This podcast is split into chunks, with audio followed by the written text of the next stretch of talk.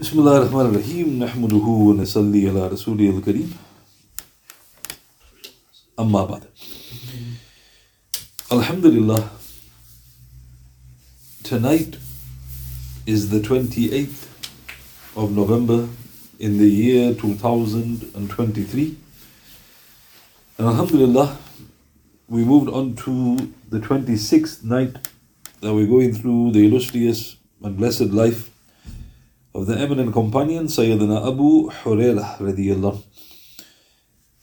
And I'm on the section in which I'm mentioning the people's sometimes having doubt about his authority in relating. And yesterday I spent most of the session discussing the governor of Al Madinah at the time, Marwan. But then I mentioned that Marwan, despite the fact that he had some grievances with Abu Huraira radiallahu, he would still venerate. Indeed, such was his trust that Marwan would regularly appoint Sayyidina Abu Huraira radiallahu as the governor of Al Madinah in his absence. So again, this shows how much he uh, regarded him. He deputized him. So, for instance, in Ahmad in his Musnad, number 9305, with a Sahih chain of transmission, Muhammad ibn Ziyad, rahmatullah alayhi, relates. Marwan used to appoint Sayyidina Abu Huraira radiallahu in charge of Al Madinah, i.e., in his absence. Indeed, if he radiallahu saw someone letting his izar, i.e., lower garment, drag, he would strike the ground with his feet and say, Qad al Amir, Qad al Amir. The Amir has come, the Amir has come. He would then relate, قال أبو القاسم صلى الله عليه وسلم لا ينظر الله إلى من جر إذا إزاره بطلا Abu Qasim sallallahu alayhi wasallam had said, Allah subhanahu wa ta'ala will not look at the one who lets his izar drag out of pride. Subhanallah. So let's look at this. So this is a Sahih Hadith in Imam Ahmad's Musnad. So he's appointed as the governor of Al Madinah. Now think about that. If I was to ask you what is the role of a governor, would you say that one of his roles is to make sure that the males have their garments above their ankles? You think, why would a governor have that task? When Abu Huraira saw this, he'd strike the ground with his feet and he would say, Qad al Amir, the Amir has come. He would then relate. He goes, I heard the father of Qasim sallallahu alayhi wasallam say, Allah the Almighty will not look at the one who lets his izar drag out of pride. So why did he strike his feet on the ground? And the scholars say he was also humanist. He had humor. And he was highlighting, look, I'm the Amir, you must listen to me. So you'd expect a very serious command. And what did he say? He goes, lift your garment up. Because the Prophet instructed this. And he goes, whoever does this, uh, Allah Ta'ala will not look at him. Uh, he's showing the gravity of the crime. And in terms of the ruling, the Hanafis are the most lenient. Mufti Taqi Uthmani, he mentions that whoever, um, when a male lets his lower garment drag below his ankle, if he does it without pride, it is makruh tahrimi, it is bordering on the haram. If he does it with pride, it is a major crime. And that's the lenient ruling. And the reason I say lenient is because the hadith in Abu Dawood Sahih, the Prophet ﷺ, he said, lowering your garment above your, your ankle is pride. So if you look at the Sahih hadith, a person is nonsensical to say, I don't do it with pride. The Prophet goes, it is pride. So who's telling the truth? Is the Prophet telling the truth or are you telling the truth? I don't do it with pride. Then you respond, the Prophet said it is pride. And if he says, well, I don't do it with pride, then you're denying what the Prophet said. But having said that, the Hanafis, they looked at all of the proofs and they said it is a great, it is bordering, encroaching upon the haram.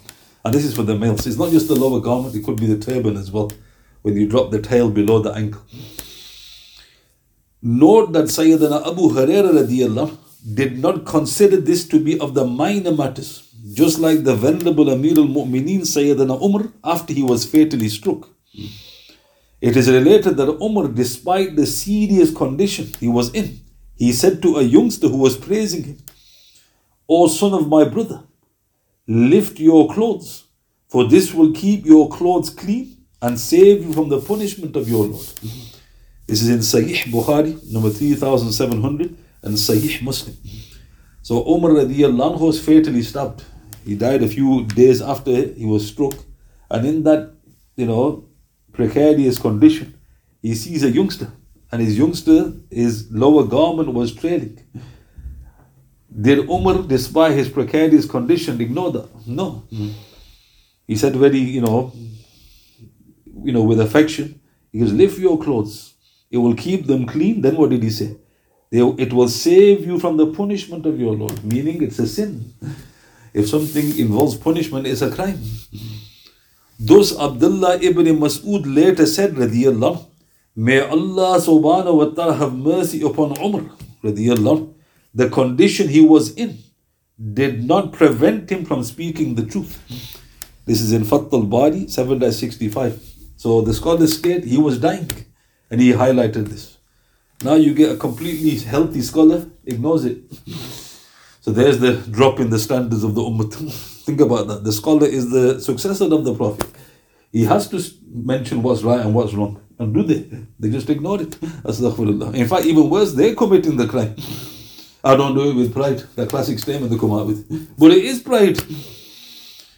This episode clearly shows that Sayyidina Umar despite being fatally stabbed and nearing his death, did not see this, the issue of Isbal, as a minor issue, as some of today's day and age respond when they are advised about this and other issues. Indeed, even when Umar was healthy, he had given a man a very stern rebuke in this regard. It is related. When Sayyidina Umar anhu, saw a man dragging his izar, he called him he said, Are you having your period? the man said in shock, Amir al-Mu'mineen, does a man have period? Or menses? Umar radiallahu said, What made you drag your izar over your feet then? He then ordered for the blade, folded the lower ends of the man's izar, and cut what trailed to be lower than the ankles. This is in Ibn Abi Shayba in his Al Musannaf, volume 8, page 393. Tabari in his Tarikh and Shaykh al-Bani rahmatullah stated Sahih. So think about that.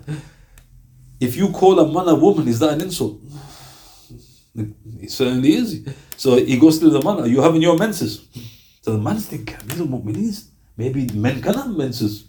He goes, Amir al-Mu'mineen, do men have menses? He goes, they looked at his trousers. He goes, why is your lower garment covering your feet? now look how interesting. He didn't tell him. Out. He did it himself. He got a blade. Imagine how embarrassing the man must have been. Grabbed his lower garment, cut it. He goes, now go. This is when he was healthy. When he was on his deathbed, obviously he just told them. Like I mentioned, this is again a, a crime that is common now. Some sins, you know, they're just common. People just treat it as like nothing now. In one hadith in Sahih Bukhari, the Prophet said, Whatever is below the ankle is in the fire. Whatever is below the ankle is in the fire. So again, note there's so many clear reports. And again, only for the males, obviously the females, this is something they are, you know, encouraged to do, let alone not do. So note Abu Huraira, his response was, he did it with humor. He goes, the Amir has come, the Amir has come.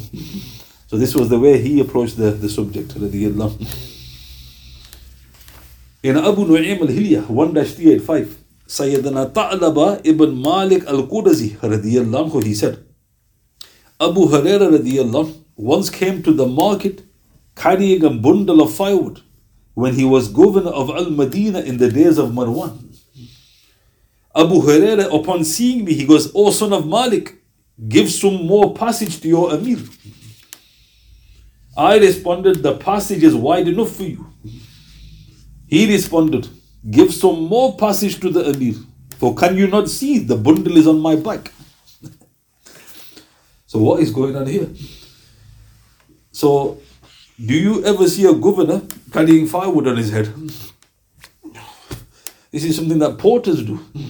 You know, this, you know that you you know the menial laborers that you hire. Why is he, as a governor, carrying firewood? because he was showing he's got no pride. So when he saw, and this is his humor again, you know, you got to keep this in mind, he was a very humorous man. When he saw Ta'laba, he said to him, O son of Malik, make room for your Amir.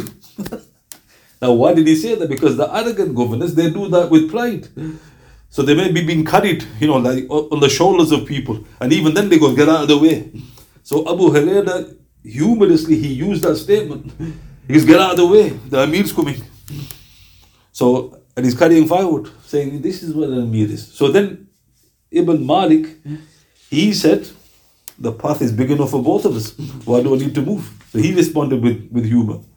And then he goes, Give some more passage to the Amir. Can't you see the bundles on his back? Thus, being appointed the governor of the sacred city made no difference to his auspicious and simple lifestyle and joyous nature. People like to be around people who are like, you know, smiling and happy, you know, it's, they just, you know, perk you up. If you get a person who doesn't smile, how long before you get miserable? In fact, you might be feeling great. Half an hour with that person, next minute, Prozac comes out or something I'm, you know, I'm feeling depressed. And this is what happens. So Abu Huraira always giving positive vibes to, to others, making people understand the deen in a very you know simple manner. Another report. Ibn Abi Rafi, rahmatullah alayhi, relates. Marwan appointed Sayyidina Abu Huraira in charge of Al Madinah and he left for Makkah.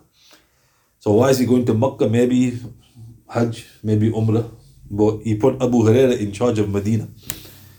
Sayyidina Abu Huraira radiallahu, he then led us in prayer on Friday.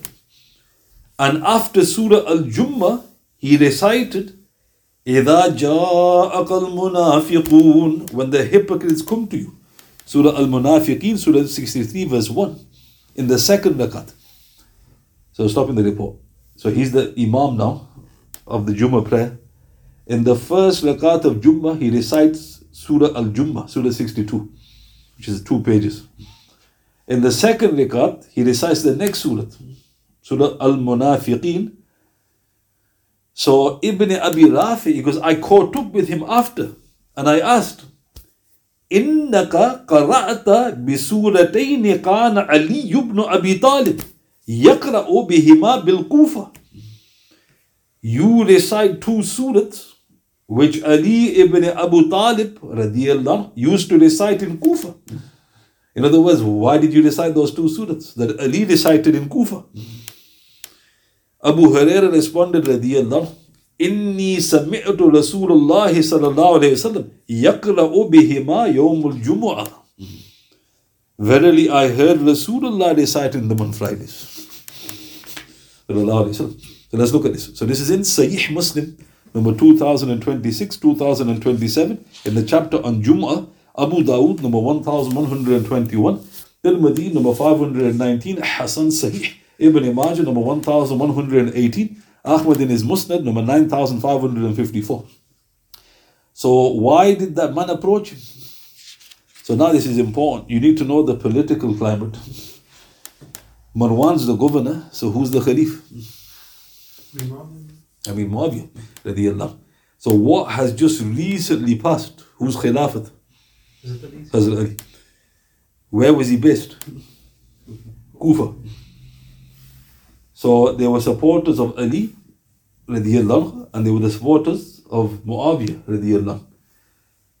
And the supporters were either very pious or the ones who were basically had very little knowledge the ones who had very little knowledge who were supporting Muawiyah, radiallahu, they taught ignorantly about Ali. you know, propaganda. People saying, well, you know, this, that, and the other.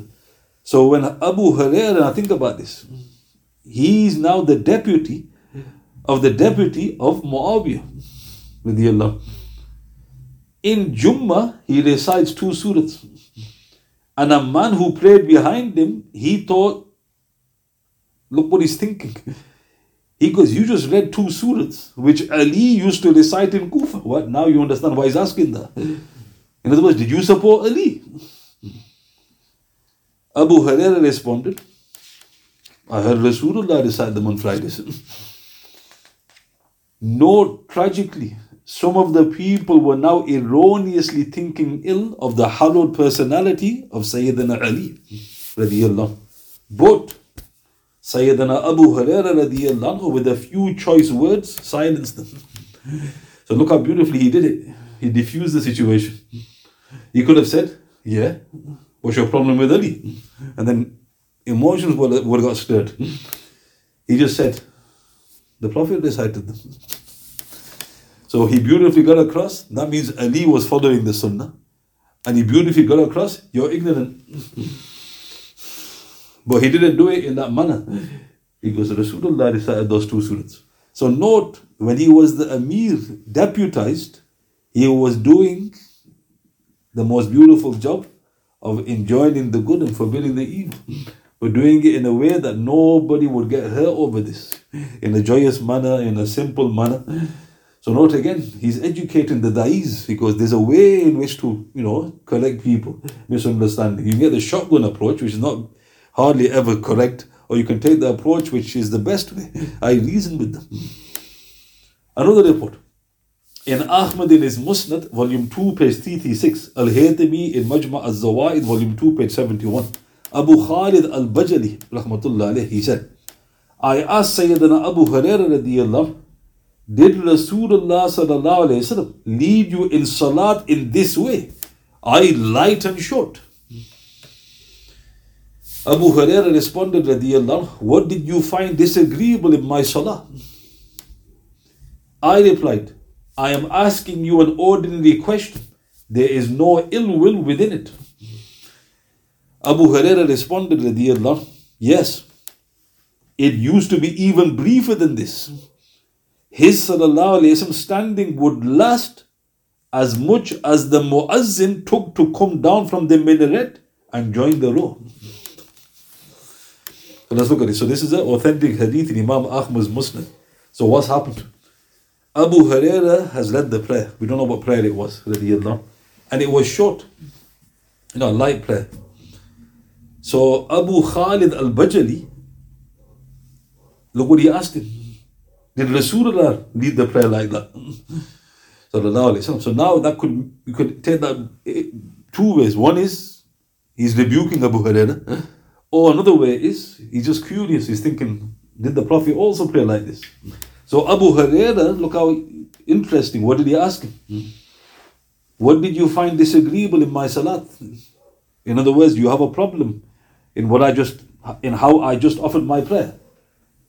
Abu Khalid al-Bajali said, No, I'm only asking a question, meaning I just want confirmation. Abu Huraira said something amazing. He goes, Yes, the Prophet did lead prayer like this. And he would make it even shorter. Then he said, his standing in salah would take as much time as the muazzin coming down from the minaret to join the row. Meaning that's how short his standing was.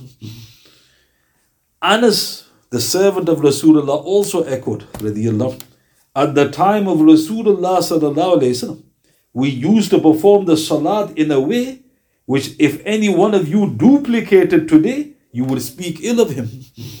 Are you thinking it to be too light and short? This is in Ahmad in his Musnad, volume 3, page 158, Al Haytami in Majma al Zawaid, volume 2, page 71. So now you got to know who these people are. It's not Joe Bloggs and Jack Higgins, right? Abu Huraira, we're going through his life. Does he know the Sunnah? Of course he does. Anas, whose life we went through quite recently. Does he know the sunnah? And look what he said. He goes, if we perform salat like that today, and you copied, you would think ill. You buffoons, you'd think ill. Right? In other words, what's he telling them? He goes, Why are you thinking ill? You think we, the companions of the Prophet, aren't following the Sunnah? think about that. You know, it's like, where did you pop out from? Never saw the Prophet, right? And the ones who saw the Prophet teaching, you're, you're questioning them. Now, why did the Salaf then stand for so long? The long standings of the glorious Salaf, ta'ala used to be in the dead of night by themselves with their Lord. Subhanahu wa ta'ala. Whilst in contrast, they would have compassion upon those who offered the obligatory prayers behind them. Why? Because they felt pity. No.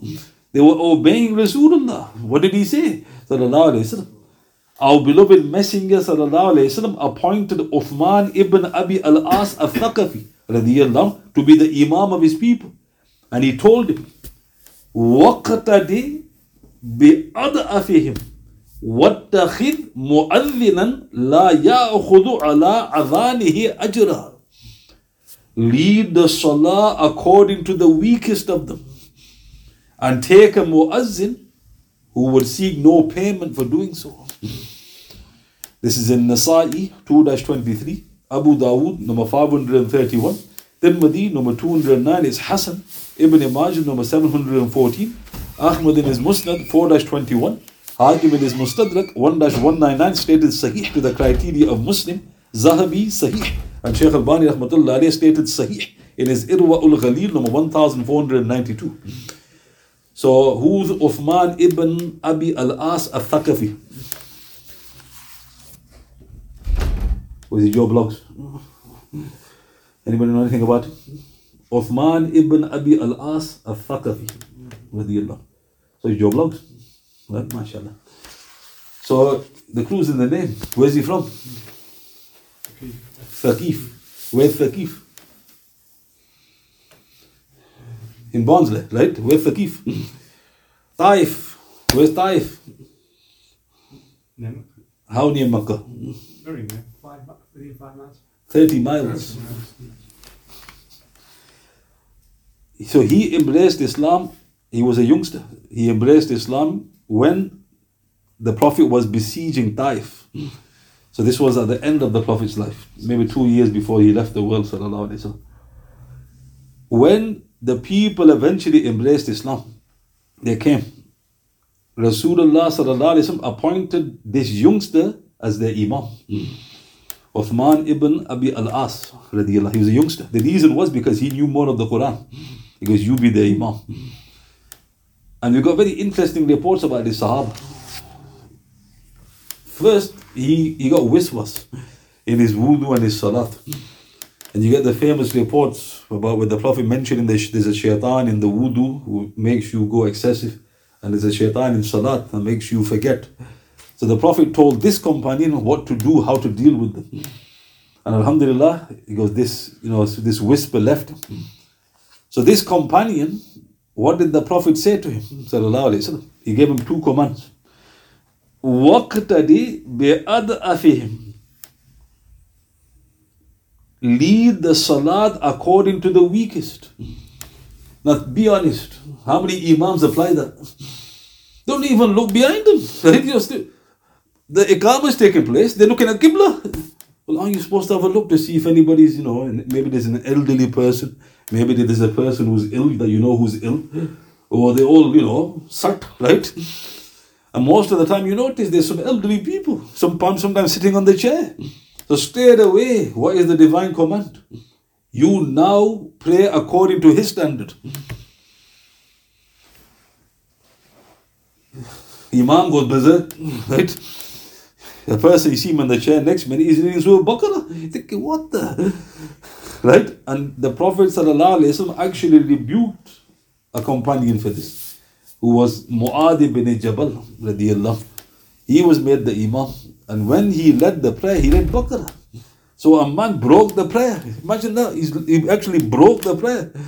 And then he says, I'm going to complain to the Prophet about this.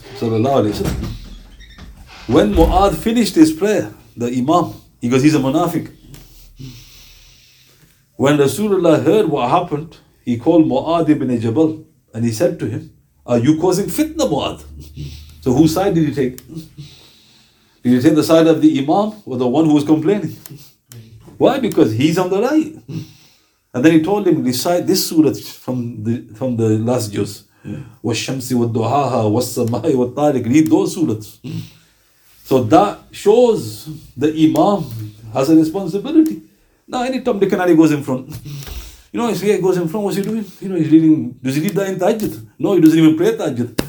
so why is he knocking his out Right? The Prophet ﷺ, when he led the prayer, he would sometimes hear a child crying and he'd shorten it. even for children. Forget about blokes, right? Even children, he shortened the prayer. He shortened the surah. So note here, Abu Huraira, what did he say? He goes, Rasulullah did shorter prayers than this. Because what's your problem? Anas radiallahu anhu said the same. Because what's your problem? Because you think ill of us if you follow the sunnah. And a lot of people think, no, long standing is sunnah. Yeah, tahajjud, brother. You pray tahajjud. Or you glory hunting, right? They call glory hunters. You know, mashallah, the crowd now, let's read Baqarah. Mashallah, who you praying salat for? The crowd of Allah subhanahu wa ta'ala. And then the second command was lead the, um, make a muazzin, offer the azan, but make sure he doesn't get paid. Meaning, what sort of azan is that? Before Aqsa fell into the Yahudi's hands, they were paid muazzins. That's why we lost it. We don't lose it due to politics, right? There were people being paid to do azan in the third holiest masjid. That was the state of the Muslims. Now they're crying, aren't they? Oh, right? What did the Prophet say? You know, look outside. What are the you know, some brothers went there. They go, Allah Ta'ala is not going to tolerate, tolerate this for much longer. And he did it. Subhanahu wa ta'ala. Paid muazzin. And he's st- still in some masjid, you've got paid muazzins. Imagine. What's he calling to? His wage packet, right? Imagine. So now, like I said, in contrast, the Imams offer long obligatory prayers, and their tahajjud, if at all, is virtually non existent. To Almighty Allah subhanahu wa ta'ala is our complaint. So note again, Abu Huraira radiallahu anhu, he's been deputized. Being deputized, he knew that this was now a golden opportunity to spread the sunnah because people are now moving further away from the Prophet. And note, he was beautifully doing this. It was nothing but an honor, a gift given by Almighty Allah subhanahu wa ta'ala to the city of his beloved.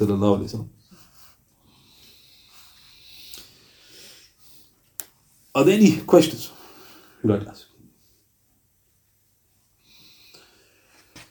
سبحان الله بحمده سبحانك اللهم بحمدك أشهد أن لا إله إلا أنت أستغفرك وأتوب إليك وأتوب الله من الشيطان سبحان ربك رب العزة عما يصفون وسلام على المرسلين والحمد لله رب العالمين. بسم الله الرحمن الرحيم. والاصل الإنسان لفي خسر الذين آمنوا وعملوا الصالحات والعصر بالحق والعصر بالصبر. صدق الله العظيم.